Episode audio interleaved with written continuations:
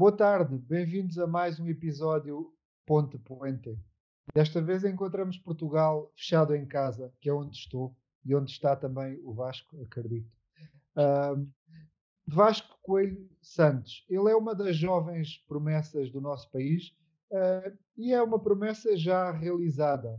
Uh, fez a sua formação escolar, rumou a Espanha onde teve boa experiência no Mugaritz, no El Bulli, voltou, uh, continuou com as suas experiências, iniciou-se nos seus negócios e hoje tem, uh, a par do Euskalduna, que é uma homenagem a uma parte aí do, do teu país, a tua terra, uh, Susana, tem também o Sémia e tem uns novos projetos que está a abrir e muitas ideias e, sobretudo, uma, uma esperança para o país e para o norte de Portugal.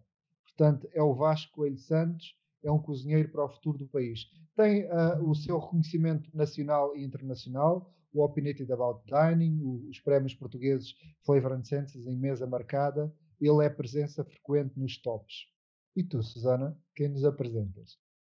Bueno, yo mm, de Ignacio contaros que es un, una de mitades de Venta Moncalvillo, que, es el nombre del restaurante que junto a su hermano Carlos eh, deciden crear allí donde nacieron, en su pueblo, porque deciden no abandonarlo en esos tiempos donde eh, los pequeños pueblos, y este es muy pequeño porque es un pueblo de tan solo 50 habitantes, se quedan vacíos porque la gente intenta buscarse un futuro en las grandes ciudades. Entonces, eh, Ignacio es un cocinero autodidacta, defensor de a ultranza del producto de temporada, de la cocina de pueblo, de cercanía, de sabor, eh, siendo una de las fuentes principales de, abastecimiento de, su propia huerta. Eh, que además es cultivada por, por, ellos mismos. Ignacio domina la cocina, la cocina tradicional de una manera sublime, con algunas de las mejores técnicas de vanguardia, porque nunca deja de aprender siendo un asiduo de los congresos gastronómicos nacionales e internacionales. Venta Moncalvillo obtiene su primera estrella Michelin en el 2011 y tras ese reconocimiento eh, han convertido esa discreta casa de comidas en un restaurante de peregrinaje gastronómico de máximo nivel mundial. Además, Venta Moncalvillo tiene una peculiaridad eh, que Daroca de Rioja, que es así como se llama el pueblo, es el pueblo más pequeño en el mundo que alberga un restaurante con estrella Michelin. Eh, además, también contaros que en el 2019 Ignacio, junto con su hermano Carlos, que es el sumiller del restaurante, organizaron un evento que se llamó Cocinas de Pueblo, que se llama Cocinas de Pueblo, y que pretende ser un punto de encuentro para dar valor y visibilidad a esas cocinas de pueblo, eh, a esas cocinas que se hacen en, los pequeños pueblos de la geografía española, y así como poner también en valor y dar visibilidad a esos pequeños productores y artesanos que también hacen ese trabajo tan importante en los pueblos. La idea es organizarlo cada año. ¿eh? Y como no me puedo enrollar mucho, pues esto es lo que os cuento de, Ignacio. y nada, vamos a dar comienzo a, esta conversación entre ellos, ¿no? Auténtica sobrasada de payés, acompañada de una dulce miel de naranjo que un amigo de Students prepara especialmente para nosotros. Caldereta de langosta. El secreto de la caldereta está en... La cabeza de la langosta en la picada, niña. El coral de la cabeza de la langosta en la picada, niña. Berenjenas rellenas de queso mamón. Sí, muy bien. Mahón, mahón. cómo funciona? Chicote, he llamado mamón a un señor... Espera, Carla, que tú cocines bien no es suficiente. Tienes que contarle a la gente de dónde viene lo que usas. ¿Tú quién te crees que eres? Ay, mira, da igual. Toma, para ti. Pues vaya plan. Oye, perdona. Eh, eh, sí, ¿qué es esto de receta original? perdón, no... Esto. Estrella Dame es una cerveza de 1876 que solo se hace con ingredientes naturales. En 1876 no se añadían sulfitos, ni aditivos, ni conservantes. Y ahora tampoco. Y ahora tampoco. Por eso está tan buena. A tu salud.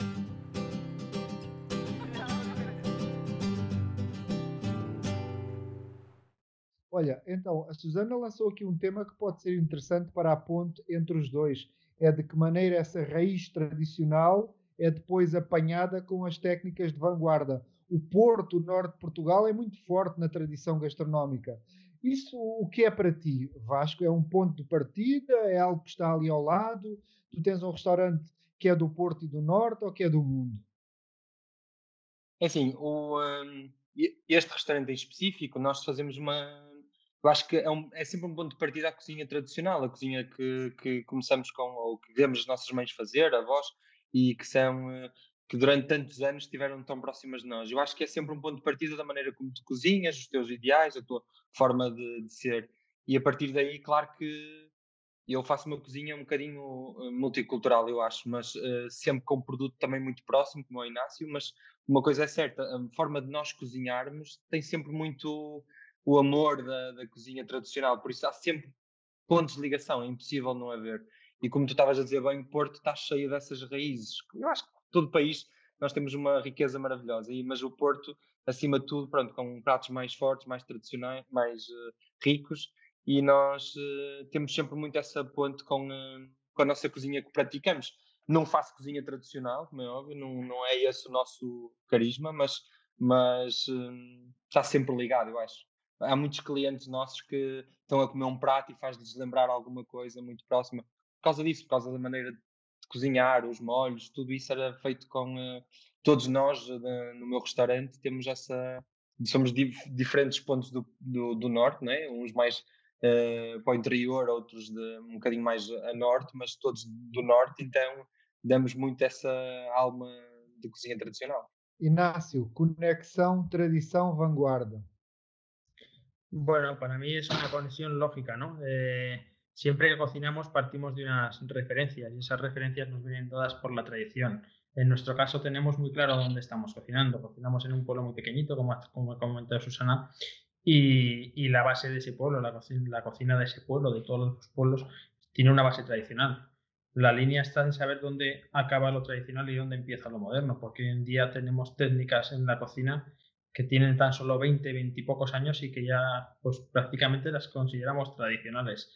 Entonces para mí siempre es bueno partir de la tradición y que haya mucha coherencia en, nuestro trabajo. De hecho, en nuestra oferta gastronómica conviven platos tradicionales como pueden ser un, guiso de morros de ternera que hacía mi madre, que, mi madre le ha aprendido de, su abuela, de, la suya, es decir, de mi abuela, con platos como por ejemplo una espinaca en cinco texturas totalmente diferentes y totalmente innovadora, ¿no?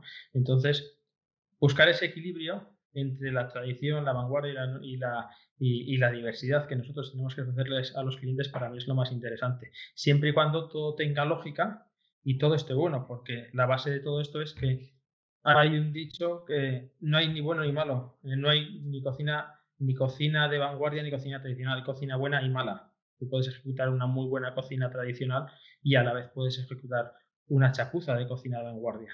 Pero sí que es bueno tener una base, esa base tradicional que es la que hay que eh, mantener y de la que hay que cuidar.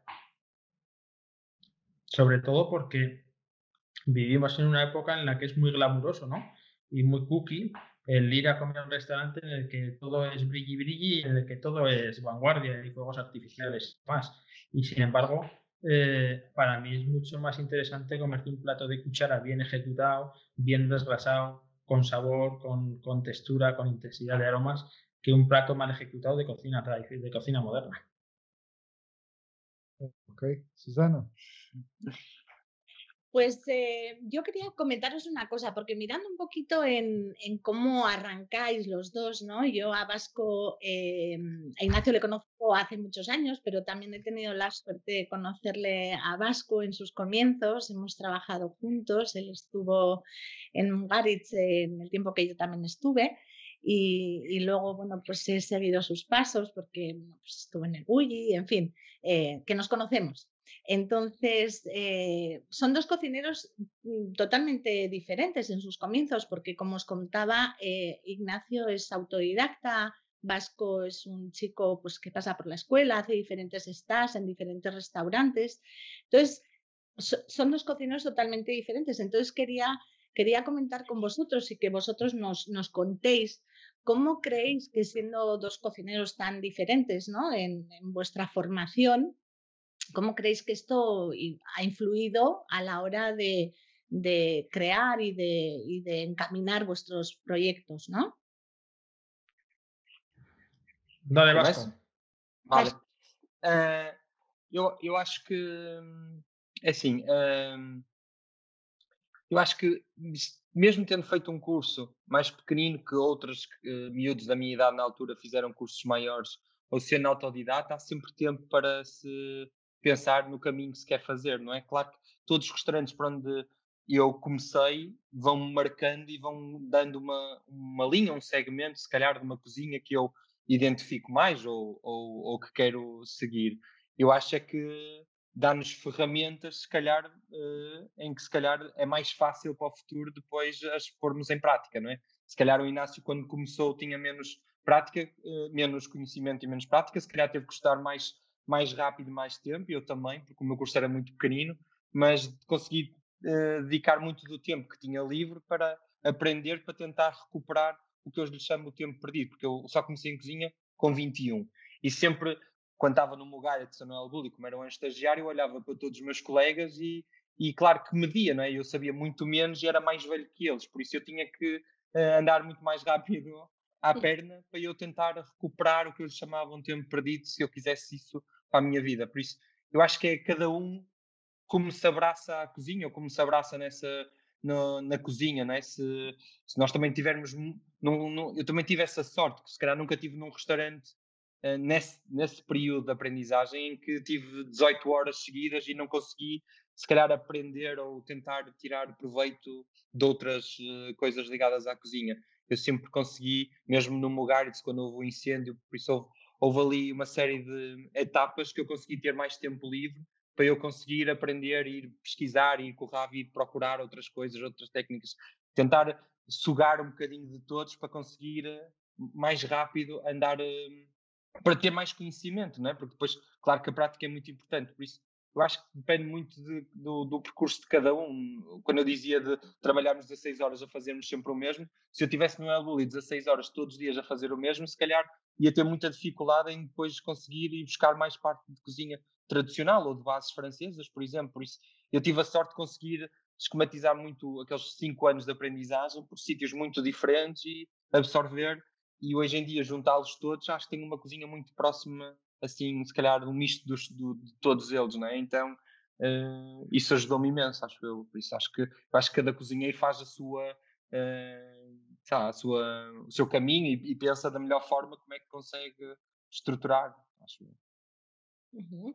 No sé si respondí, Sí, sí, sí, totalmente.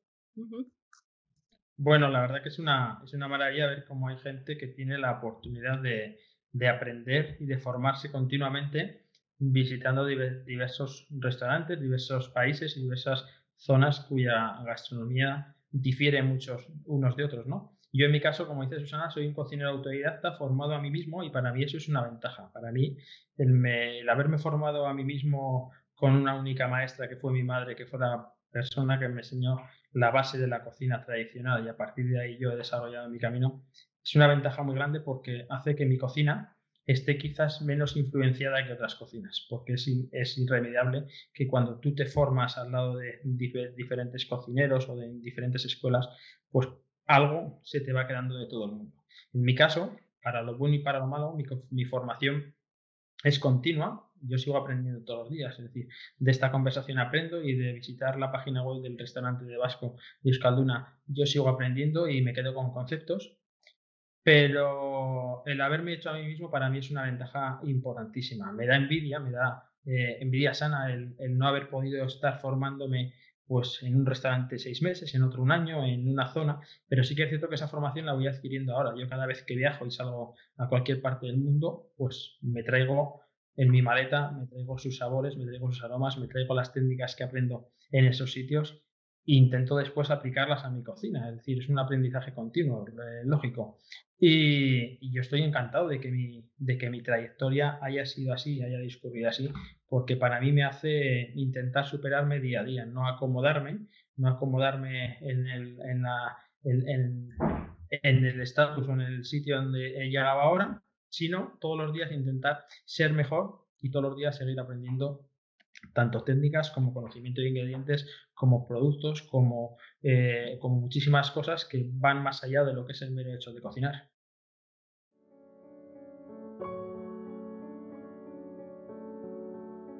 Hablar del jamón de bellota 100% ibérico de Arturo Sánchez es hablar de una complejidad de sabores extraordinaria, es hablar de un producto realmente especial, es de hablar de una explosión de sabores en la boca, es de hablar de un retrogusto que realmente se queda ahí, permanece, esas dos montaneras permanecen latentes en nuestro paladar, en nuestro olfato, nos invitan a la dehesa, a los frutos secos, a hierba.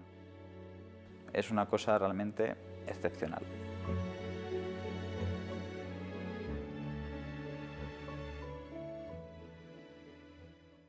Inácio, Hay, e, de- e com Portugal, que ligação é que tens? Portugal, que é que te soa? Bueno, yo con Portugal, mira, mi relación con Portugal es eh, los dos años anteriores, eh, mis vacaciones han sido en Portugal.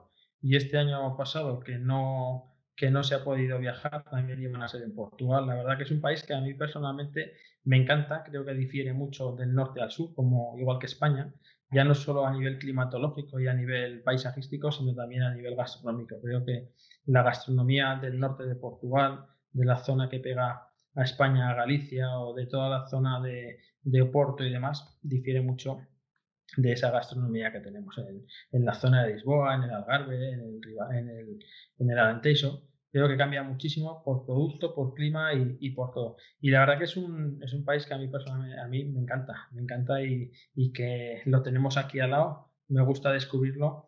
Y, y hay una cosa sobre todo que me gusta de la zona de, la zona de, de donde es Vasco, de Oporto, y es que los dos eh, tenemos un vínculo en común, que es el vino, que es eh, en su caso el Oporto, que creo que de alguna manera influenciará en su cocina y en su manera de entender nuestro trabajo, y en mi caso Rioja, ¿no? dos de las zonas vitivinícolas más importantes que hay en el mundo, cada una con su identidad y con su idiosincrasia y con sus productos, pero eh, yo el año pasado, por ejemplo, que fue hace, eh, hace dos años, fue Oporto y toda la zona de, de, de la. Ribera y demás que, que visité, me pareció espectacular y es un sitio para ir y volver y quedarte. Y aprender mucho de cocina, sobre todo, de gastronomía. ¿Y tú, Vasco? De Espanha? Tanta coisa. Tenho o nome dele. Ah, tenho o, já ia falar em espanhol. tenho o nome. Tenho muita coisa. Muita da minha aprendizagem foi feita lá, tanto no País Basco como em, na Catalunha. Eh, o nome que eu escolhi para os meus restaurantes são todos em língua basca. Depois tenho. Sempre fiz férias em toda a Espanha, por isso conheço norte a sul eh, toda. Tenho muitos amigos, chefes e cozinheiros de todos os lados, por isso gosto muito de os convidar para vir cozinhar. O Inácio será um próximo a vir cozinhar connosco. Eh, o ano passado tivemos o Paco Morales, tivemos o Andoni, tivemos. hum, por isso foi, foi, foi ótimo ter gente diferente para nos também continuar a ajudar a, a- a fazer o nosso caminho e aprender. E eh, por isso, sei lá, todas as férias que passei, toda a cultura que absorvi enquanto vivi lá, eu mesmo trabalhando lá, hum, convivi e trabalhava com muita gente de vários sítios diferentes, incluindo também das ilhas, por isso há sempre uma aprendizagem enorme, eu gosto imenso, norte a sul, de man- maneiras diferentes, tento sempre escolher uma, uma província diferente para, para as viagens, mas pronto, acabo sempre por ir mais para o País Basco, tenho sempre mais saudades, mas tenho muita ligação à Espanha, isso sem dúvida. Vasco, deixa-me perguntar-te, para também ah, ah, podermos explicar aqui aos nossos colegas. Ah, portanto, tu tens o Euskalduna, mas depois tens também o Sémia e tens agora outros projetos aí na calha. Que é, portanto, isto- este tema da cozinha mais criativa para ti não te chega. Ah, relembro que há uns três anos tinhas uma casa de frangos que era o Baixo ao Pito. Comenta-me lá como é que tu vês assim, a gastronomia nesta perspectiva de ao serviço dos outros, mas também com- enquanto negócio e onde tu escoas a tua criatividade. É Assim, eu, o, o, o meu foco sempre foi muito a Escalduna, não é? Um restaurante muito pequenino, com um conceito muito vincado, mas é, damos muito poucos clientes e pronto, e também temos uma equipa eh, muito focada nisso. Felizmente têm surgido as oportunidades certas para talvez crescer um bocadinho a base do negócio, uh, porque eu quero muito focar sempre no, no que será o restaurante do Escalduna, porque acho que é, está muito feito à minha imagem e ao, ao como eu decidi. O CME veio de uma oportunidade de ter um espaço num sítio com uma localização premium de turismo e, e, quis criar algo que tivesse a ver com o restaurante, por isso no mesmo estilo de ingredientes, mas numa perspectiva de uma cozinha mais, se calhar, tradicional, mais uh, direta, mais fácil de entender e com um, um target muito mais, uh, mais baixo, né? E uh, o Sêmia, o nome vem da língua basca que significa o filho do Ascalduna, por isso também tem conteúdo português que é Sêmia de pão, mas tem a ver com o filho de Ascalduna. E, e eu acho que os próximos projetos que eu quero abrir este ano são todos um bocado ligados uh, ao restaurante em si, ao Ascalduna, por isso é todos um bocado de dar uh, continuidade ao projeto que eu tenho, por isso uh, vamos abrir uma peixaria, mas é uma peixaria de rua, não é um restaurante, é para dar uma continuidade ao trabalho que temos vindo a desenvolver em relação ao peixe e podemos trabalhá-lo numa perspectiva para todos os clientes da cidade. E também para ajudar restaurantes que queiram trabalhar de outra forma o peixe Vamos abrir uma padaria que dar continuação ao pão que nós fazemos, que acho que cada vez é melhor, e vem um, um rapaz que em breve vou anunciar que é do Porto e vai, uh, vai estar comigo nesse projeto, por isso também estamos muito contentes, mas também é o, o que queremos é elevar o nosso pão e, e poder dar uh, à cidade e a todos os restaurantes, hotéis ou quem quiser em casa ter um pão com mais qualidade e com uh, que faça melhor. E pronto, por isso vai tudo andar aí um bocadinho. Tenho outro projeto que vai nascer em frente ao restaurante, mas de contributo também ao restaurante, por isso não é um negócio propriamente de um restaurante, mas é de, de fazer crescer a capacidade, não de dar mais lugares, mas de dar outro conforto ao, ao cliente. Por isso, eu, o que eu quero é que seja sempre um, uh, eh, pontos adjacentes ao restaurante, por isso que, que criem mais, uh, mais conforto, mais uh, que deem outra visibilidade ao restaurante, acho eu. Acho, mas é, é, é uma questão também de negócio, não é? Porque eu, a Escalduna, nunca vou ser rico com aquele restaurante, é um restaurante muito pequeno, mas também nunca sonhei que o pudesse pôr a, a, fazer, a, a, trabalhar como está a trabalhar, nunca estava nos meus planos ser, tanto, eh, estarmos a trabalhar tão bem. Por isso, o que eu quero é que seja um restaurante que possa estar 20 anos na baila, mas podermos criar sempre condições para trazer coisas de novidades e as pessoas continuarem a querer nos visitar e, e tanto as pessoas locais como pessoas de fora. ¿Respondí? Vaya cantidad de proyectos nuevos, tío. Sí, y en este año. Madre de Dios. bueno, la verdad que es un gusto ver a gente que sigue empujando y creyendo y creciendo. La verdad que en, en Oporto tienen que estar encantados contigo, vamos. Con tres como tú, acabáis con el, con el paro. Como tu meteste projeto Cozinhas del Pueblo? O que é? Bueno, Cocinas de Pueblo es un, proyecto dentro de nuestra mente inquieta y, y bueno, de estar activos todo el tiempo. Eh, decidimos que teníamos que hacer un espacio, un, un encuentro entre productores, cocineros, artesanos, gente que tuviera que ver con las cocinas de pueblo. Para nosotros el hecho de, de cocinas de pueblo no es solo el hecho de cocinar, de meterte en la cocina y pisar, ¿no? Sino que cocinar de pueblo es, es hablar, es comunicarte, es compartir, es poner en, en, común y darle valor a todas las cosas que pasan en los pueblos, ¿no? en esos pueblos pequeños en los que, pues quizás en uno hay un restaurante, como es en el caso de Daroca de, eh, de Rioja, en otro pequeñito hay una quesería y ese señor se las ve y se las desea para vender sus productos y quizás el único canal que tiene es la hostelería para venderlos, pues juntar a toda esa gente y que cuenten sus proyectos, sus problemáticas, sus iniciativas y ponerlas en valor para darles visibilidad. Creo que hay que mantener esa identidad de los pueblos y esa apuesta que gente como nosotros hacemos porque esos pueblos sigan adelante, ¿no? Sigan, sigan con vida sigan vivos y se frene la despoblación que me imagino que tanto en España como en Portugal es un problema que vivimos muy, muy de la mano, ¿no? Creo que es un problema global. Y en un momento en el que todo está tan globalizado y está todo a, golpe de clic, buscas en internet cualquier cosa y al día siguiente las tienes en 24 horas en tu casa, pues creo que hay que luchar y hay que conseguir pues que sea más fácil conseguir un producto y poder cocinar un producto del pueblo de al lado que un bogavante que te viene desde Canadá. Por ponerte un ejemplo. Entonces, nuestra lucha o nuestra, nuestra idea con Cocinas de Pueblo es eso, ¿no? Ser un altavoz para todas esas actividades que se hacen en los pueblos y que generan riqueza, que generan valor, que generan puestos de trabajo, estabilidad, eh, que personas se queden a vivir en esos pueblos. Y la verdad que fue un primer año, una edición muy bonita. Preparamos la segunda, la tenemos preparada con un cartel muy, muy interesante y con ponentes de, de mucho peso y de mucho valor. Y la verdad que estamos ilusionados porque tiene muy buena acogida, cocinas de pueblo, tienen buena proyección y, y en esas andamos. Susana puede decir que es parte partícipe de, de ello. Pues bueno, sí, la verdad es que Cocinas de Pueblo fue un, un evento que nació de, de, la pasión y de la ilusión, como, como nació Ponte Puente, Pablo. O sea que, que seguirá y como dice Ignacio, esa segunda edición va a ser va a ser algo potentísimo. Estamos deseando que llegue, que llegue la fecha. Y, y Pablo vamos. Eso, eso por, supuesto, por supuesto. Por supuesto, porque además una de las cosas que, que ya hemos conseguido para esta segunda edición es darle ese carácter internacional que requiere todo esto, porque esto no es un problema local, no es un problema la despoblación y esto, el poner en valor eh, cocineros, cocinas y actividades en el mundo rural, es decir, artesanos.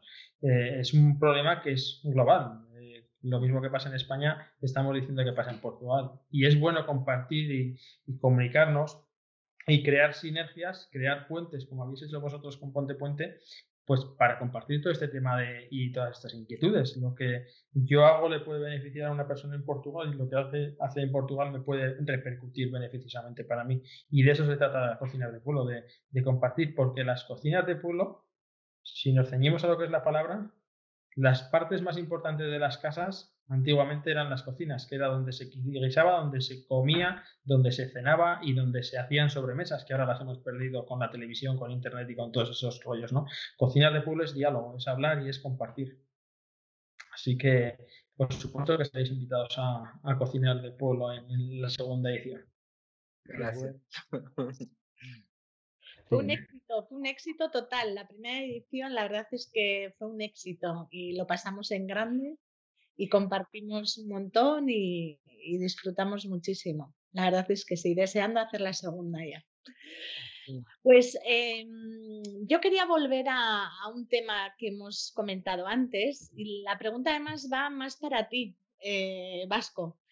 Eh, comentábamos antes eh, que tú eres un gran conocedor de, de España y eh, como esto va de España y Portugal, y hemos dicho que somos dos países eh, muy cercanos, eh, que hemos estado eh, siempre muy cerca, pero a la vez muy lejos, que no hemos podido, es mi opinión, saber, no hemos sabido aprovechar esos momentos para, para, poder ir de la mano y hacernos mucho más fuertes como península, ¿no? ¿Tú qué crees? ¿Que tenemos más cosas que nos, en las que nos parecemos? Ya que tú conoces España, España muy bien y eres portugués, eh, ¿más cosas que nos, en las que nos parecemos o que nos distinguimos? ¿Qué te parece a ti? Bueno, pero como cocineros, como global, como país o cocina. Eh, Fala portugués. Ah. Eh, Mas, uh, como yo creo, bueno, eh, como cultura y como dentro de la cultura podemos meter la gastronomía, el arte, bueno, yo creo que tenemos identidades totalmente diferentes, ¿eh? O por lo menos distintas, pero, pero, ¿tú qué crees? ¿Nos diferenciamos mucho o tenemos cosas Bueno, eu creio que em identidade estamos um, uh, em identidade somos um bocadinho uh, somos bastante diferentes, eu acho. Uhum. Uh, mas também eu, eu, o que eu sinto é que em Espanha nota-se muita diferença entre e entre as vossas várias províncias, não é? Uma, os galegos dos catalães e dos bascos, dos andaluzes, eu acho que há aí um, assim uma, uma diferença um bocado bastante maior do que se calhar em Portugal, se analisarmos a nível uh, nós por províncias, por isso eu acho que somos um, não sei, não há assim tanta diferença como eu se calhar vejo em Espanha entre províncias. Agora, a nível de gastronomia, é assim, eu acho que nós privilegiamos do, de excelentes produtos porque temos uh, mais ou menos o mesmo a mesma estilo de ingredientes, né? tanto no mar como, como de, de mar, Mediterrâneo, Oceano, por isso mesmo os interiores com produtos fabulosos, por isso acho que nisso temos assim tudo num, na mesma base, mas eu acho que a cozinha de Espanha desenvolveu-se muito, muito, mais, muito, mais, muito maior. As, um, acho que foi muito mais fácil para, para a Espanha conseguir para passar a palavra e passar uma mensagem no, sabe, no, no devido tempo, por isso acho que cresceu muito maior. Nós também nunca nos focamos muito nisso. Acho que agora nos últimos anos tem sido um trabalho diferente, mas não sei, acho que somos muito diferentes, mas uh, a nível de Claro que temos muita parecência, estamos muito próximos, mas há, acho que há muita, há, há, muita, há muita diferença, eu acho. Não sei. Uma pregunta difícil. Sí, no, no, es, es, difícil, ¿eh? porque a pesar de lo que tú dices, de tener los mismos productos o, o muy parecidos, desde luego, eh, es curioso que luego gastronómicamente, en cambio, mm, podemos tener esas diferencias, ¿no?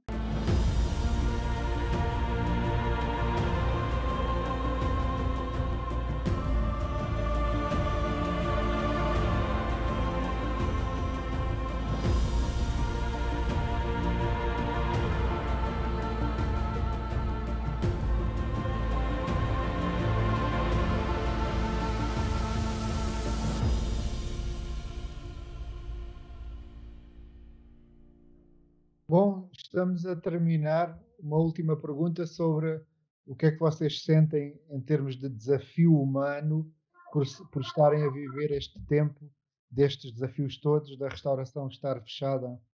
É, um, é pouco tempo para esta pergunta, mas era uma última pergunta. Inácio, o desafio humano que desta pandemia, ter um negócio de hostelaria. Bueno, pues Yo no sé cómo estáis viviendo todo esto allí en, en Portugal. Aquí es, bueno, muy complejo, ¿no? ¿Estamos? Fechados. Só takeaway delivery.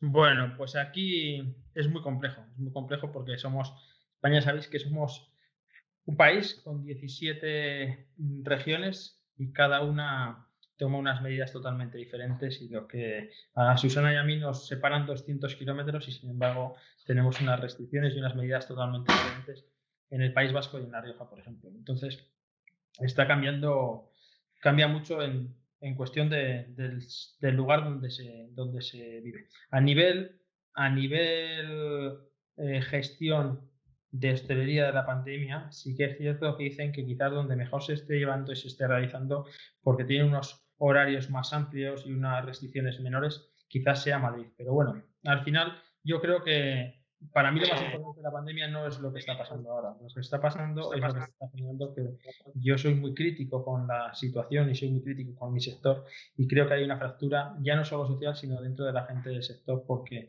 llevamos muchos meses, llevamos mucho tiempo con toda esta historia, en concreto 11 meses, y, y he hecho en falta un un golpe en la mesa de ciertas personas autorizadas con voz y con peso en la gastronomía para demandar eh, ayudas y para demandar movimientos por parte de nuestros, de, nuestros gobernantes. Pero bueno, me imagino que es un tema global. Yo veo cómo lo estáis llevando o lo que a nosotros nos llega desde los medios de comunicación en Portugal, ya no solo la hostelería, sino el resto de la pandemia. Y nosotros siempre hemos, los españoles, eh, y no me malinterpretéis, siempre hemos mirado a, Portugal como un poco por encima del hombro, ¿no? Siempre hemos, hemos querido un poquito superiores. Cuando yo, que, o como os digo, mis dos últimas eh, vacaciones han sido en Portugal y he descubierto un país increíble, con gente increíble, eh, en el que me ha, me ha sorprendido muchísimas cosas, pero sobre todo el carácter de los portugueses, que, que me parece que es súper amable, que es súper servicial, que es muy abierto y, y sobre todo muy humano eh, yo veo que nos estáis dando una lección, una lección en lo que a gestión de pandemia y de, y de situación se refiere. Eh, para mí eso es bueno, para mí eso es positivo, porque en esta historia que vosotros habéis montado y que os habéis creado, que es Ponte Puente, pues ojalá este encuentro y los que vengan, pues iban para quitarnos todos esos complejos que todos tenemos, ¿no? Sobre todo los que estamos a esta parte de la frontera, en la que, como digo, siempre hemos mirado a Portugal como el hermano pequeño, como el hermano pobre, y creo que es una equivocación tremenda de grande. Y vosotros, los tres que estáis ahí, lo sabéis, lo veis. Yo no tengo pelos en la lengua para, para decir las cosas como las pienso y desgraciadamente es así. Eh, para mí. De eh, acuerdo, Ignacio. Este, este, era uno de los motivos y, mm, desde luego, objetivos míos de, Ponte Puente, dejar de mirar a Portugal como si fuera el hermano pobre. Eh, para mí es un gran país, siempre lo he pensado. Tiene mucho, mucho que ofrecer a España y España tiene mucho, mucho que aprender de Portugal. Vasco, ¿qué piensas de, de cómo estamos llevando la hostelería a la pandemia? esto está un poco difícil. Inácio estaba hablando que Portugal estaba uh, que o Inácio estaba a dizer que Portugal estava a levar a melhor, mas agora no último mês estamos a levar no pelo. Uh, isto agora está um bocado mais difícil, voltamos a fechar tudo e uh, a incerteza é horrível, não se, não se sabe bem o que é que os próximos passos. É difícil perceber porque as medidas também vêm tarde, vêm sempre sem, hum, sem muito foco e sem. Eh, é difícil de perceber porque os apoios existem alguma coisa, mas não é suficiente para, para estares sem estar sempre a pensar neste problema. Foi um ano a, a ser contabilista e gestão ao mesmo tempo e cozinhar muito pouco porque não tens. Não, não, foi sempre andar atrás dos problemas, por isso é, é complicado, mas esperemos uh, passar por cima disto e daqui a uns meses já não estar, estar para trás. Tenho medo disso, mas vamos ver. É, a incerteza é, é, o pior, é que não sabes quando é que acaba, não sabes como é que isto vai se transformar e, e é difícil. Bom, mas sabemos que estamos vivos e que vamos continuar a fazer esta ponte entre Portugal e Espanha. Obrigado a todos. Obrigado. Obrigado. Obrigado, gracias. Chao, Susana. Chao, Ignacio. Muchas gracias. Gracias. Me ha encantado verte. Chao. Chao, beso. Chao. Chao, cuidaros.